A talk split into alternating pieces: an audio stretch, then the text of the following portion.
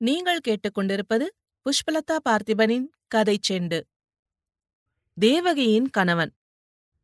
அத்தியாயம் பதினொன்று. தேவகி தன்னுடைய கணவனைப் பற்றி இப்போதே சொல்லத்தான் வேண்டுமா? என்று கேட்டபோது அவளுடைய குரலில் எல்லையில்லா சோகம் துணித்தது நான் எதிர்பார்த்தபடியே அவளுடைய இல்லற வாழ்க்கை துர்பாகிய வாழ்க்கைதான் போலும். என் இருதயம் கனிந்து உரியிற்று கண்ணில் கண்ணீர் வந்துவிடும் போலிருந்தது. ஒருவாறு சமாளித்துக் கொண்டு உனக்கு அது கஷ்டம் தருவதாயிருந்தால் இப்போது சொல்ல வேண்டாம். இன்னொரு சமயம் பார்த்துக் கொள்ளலாம் என்றேன். இல்லை இல்லை.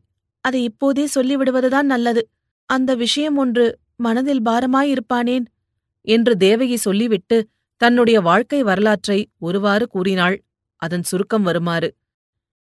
தேவகிக்கு முதலில் நிச்சயிக்கப்பட்ட கல்யாணம் நின்று போன மூன்று வருஷத்துக்குப் பிறகு வேறு வரனுக்கு கல்யாணமாயிற்று. கல்யாணமானதும் குடும்பம் சென்னைக்கு வந்துவிட்டது. தேவகியின் கணவன் வைத்திய கல்வி படித்துத் தேறி டாக்டர் ஆனான் ஹைதராபாத் சமஸ்தானத்தில் டாக்டர்களுக்கு நல்ல வருமானம் என்று கேள்விப்பட்டு இருவரும் அங்கே போனார்கள். எதிர்பார்த்தபடியே அங்கு நல்ல வருமானமும் வந்தது. பல வருஷ காலம் அவர்களுடைய இல்லற வாழ்க்கை சந்தோஷமாக நடந்து வந்தது. பிறகு ஹைதராபாத்துக்கு சனியன் பிடித்தது. ரசாக்கியர்களின் கொடூர ஆட்சி அந்த நவாப் சமஸ்தானத்தில் ஏற்பட்டது. அத்துடன் கம்யூனிஸ்டுகளின் தொல்லையும் சேர்ந்து கொண்டது. ஹைதராபாத்தில் வசித்த ஜனங்கள் எல்லாரையும் போல் தேவகியும் அவள் குடும்பத்தாரும் எப்போதும் என்ன ஆபத்து வருமோ என்று கதிகலங்கிக் கொண்டு வாழ்க்கை நடத்தி வந்தார்கள்.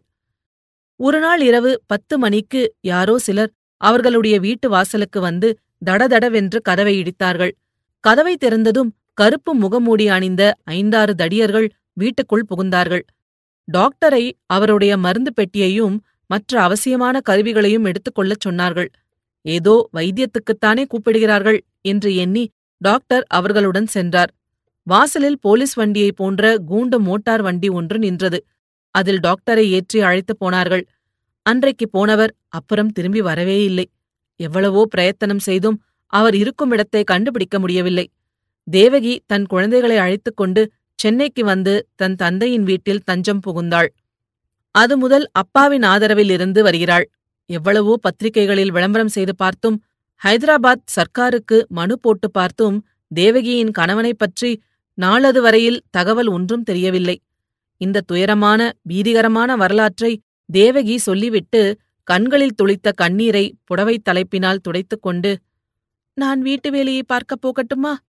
இன்னும் சொல்ல வேண்டியது பேச வேண்டியது எவ்வளவோ இருக்கிறது. இன்னொரு நாள் சொல்கின்றேன் என்றாள். அவள் போவதற்காக எழுந்து நின்றதும் எனக்கு ஏதாவது சொல்ல வேண்டும் என்று தோன்றியது. தேவகி என்னிடம் நீ கொஞ்சம் கூட சங்கோசப்படக்கூடாது. உனக்கு ஏதாவது எப்போதாவது என்னால் ஆகக்கூடிய உதவி இருந்தால் உடனே சொல்ல வேண்டும். அப்படி உனக்கு உதவி செய்யக்கூடிய சந்தர்ப்பம் கிடைத்தால் அதை பெரும் பாக்கியமாக கருதுவேன் என்றான். தேவகி சில கண நேரம் யோசனை செய்துவிட்டு ஆமாம் நானே ஒரு உதவி உங்களை கேட்கலாம் என்றுதான் இருந்தேன். நாளை மாலை இன்னொரு தடவை பொருட்காட்சிக்கு போக வேண்டும் என்று குழந்தைகள் ஆசைப்படுகிறார்கள். பஸ்ஸில் இவர்களை அழைத்துக் கொண்டு போய் வருவது ரொம்பவும் கஷ்டமாயிருக்கிறது. உங்களிடம்தான் பெரிய மோட்டார் வண்டி இருக்கிறதே. நாளை சாயங்காலம் சுமார் நாலு மணிக்கு வந்து எங்களை பொருட்காட்சிக்கு அழைத்துப் போக முடியுமா? என்று கேட்டாள். இது என்ன பிரமாதம்? பேஷாக வந்து அழைத்துப் போகின்றேன் என்று உற்சாகத்துடன் சொன்னான். தேவகி சமையல் உள்ளுக்கு சென்றதும் நானும் வெளிக்கிளம்பலாம் என்று எத்தனைத்தேன். அச்சமயம் ஹெட்மாஸ்டர் ஸ்நான அறையிலிருந்து வந்துவிட்டார். என்ன கிருஷ்ணசாமி புறப்படுகிறாயா? என்றார். புறப்பட வேண்டியதுதான். உங்களிடம் விடை பெறுவதற்காகத்தான் காத்திருக்கிறேன் என்றேன். அவருடைய அறைக்குள் போனதும் சற்றே உட்காரு.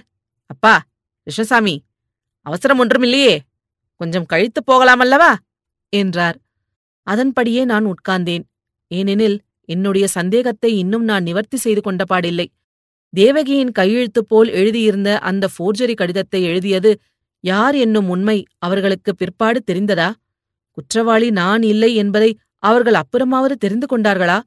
இதை அறிந்து கொள்ள வேண்டும் என்று எனக்கு ஆர்வம் அதிகமாயிருந்தது. ஆனால் அந்த பேச்சை எடுப்பதற்கு சங்கோசமாயிருந்தது.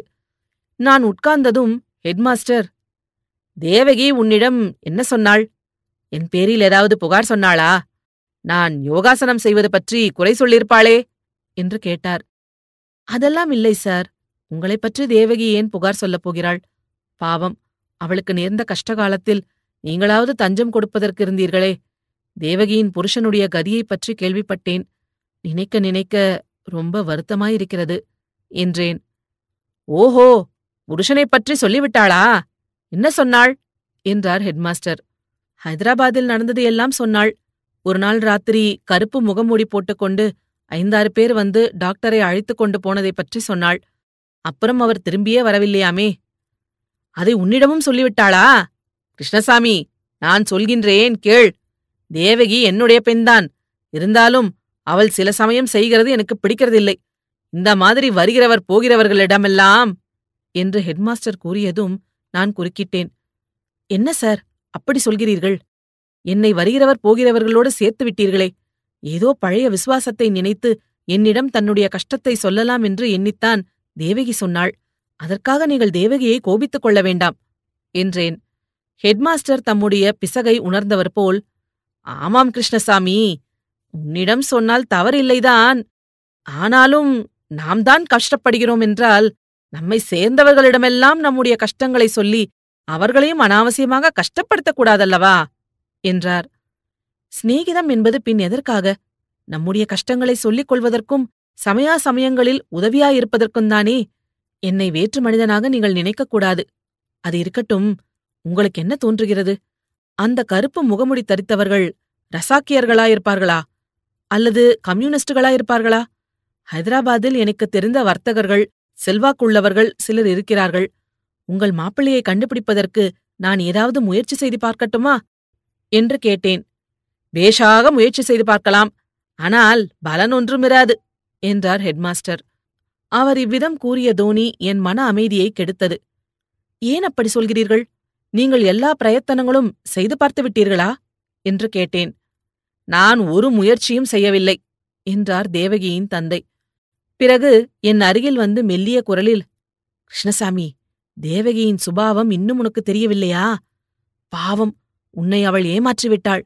அவள் வார்த்தையை நீ நம்பவே நம்பாதே. அவ்வளவும் கட்டுக்கதை. தேவகியின் கணவன் இந்த ஊரிலேதான் இருக்கிறான் என்றார். இதை கேட்டதும் எனக்கு எவ்வளவு திகைப்பு ஏற்பட்டிருக்கும் என்பதை வாசகர்களே யூகித்து அறிந்து கொள்ளலாம். தேவகி அவ்வளவு பொய்ப்புனை சுருட்டு சொல்லுவாள் என்று நான் எதிர்பார்க்கவில்லைதான். அப்படியானால் உங்கள் மாப்பிள்ளை இந்த ஊரில்தான் இருக்கிறாரா? இந்த ஊரில் என்றால் எங்கே? என்றேன். பைத்தியம் பிடித்தவர்கள் எங்கே இருப்பார்களோ அங்கேதான். என்ன?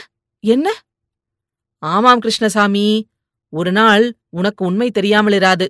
அந்த அசட்ட பெண் அதை மறைத்து வைக்க முயல்வதால் என்ன பயன்? என் மாப்பிள்ளைக்கு கொஞ்சம் பைத்தியம். கொஞ்சம் என்ன? ஒரே முற்றின பைத்தியம். அதுவும் சில நாளாய் என்று நிறுத்தினார். அதற்கு மேலே கேட்பதற்கு எனக்கு விருப்பமில்லை.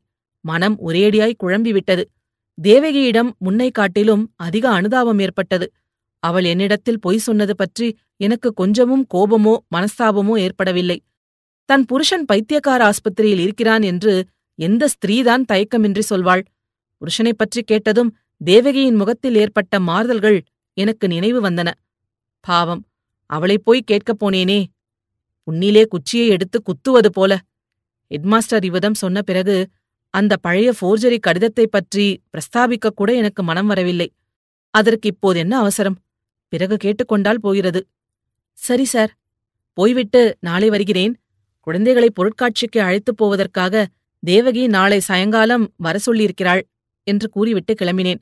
அதே சமயத்தில் அந்த வீட்டின் மேல் மச்சிலிருந்து ஒரு பயங்கரமான சத்தம் கேட்டது. அது என்ன சத்தம் என்று சொல்ல முடியாது. சிம்மத்தின் கர்ஜனை புலியின் உருமல் ஓனாயின் ஊளை இவற்றையெல்லாம் விட அந்த சத்தம் பயங்கரமாயிருந்தது கதைகளிலே நாம் படித்திருக்கும் ராட்சதர்கள் ஒருவேளை அப்படித்தான் சத்தமிடுவார்கள் போலும். என் உடம்பிலும் ஒவ்வொரு ரோமமும் குத்திட்டு நின்றது. என்னுடைய கால்கள் கீழே நிலைத்து நிற்க முடியாமல் நடுநடுங்கின. சார் சார் இது என்ன? என்று கேட்டேன். எது என்ன என்று கேட்கிறாய்? அடுத்த வீட்டில் ஏதோ புருஷம் பொண்டாட்டி சண்டை போலிருக்கிறது. அதை பற்றி நமக்கென்ன?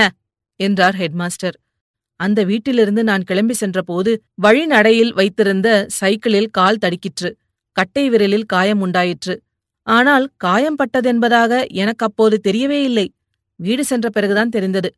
வாசலில் நின்ற மோட்டாரில் நான் ஏறி உட்கார்ந்து காரை செலுத்திய போது ஸ்டேரிங்கில் வைத்த என் கைகள் நடுங்கின. ஆக்சிலேட்டரில் வைத்த என் காலும் நடுங்கிற்று. மோட்டாரை விடுவதற்கு முன்னால் தற்செயலாக அந்த வீட்டின் மேல் மாடி பக்கம் பார்த்தேன். திறந்திருந்த ஜன்னல் வழியாக ஒரு பயங்கரமான மனித உருவம் என்னை நோக்கிக் கொண்டிருந்தது. அந்த உருவத்தின் முகத்தில் பைத்தியம் என்று எழுதி ஒட்டியிருந்தது.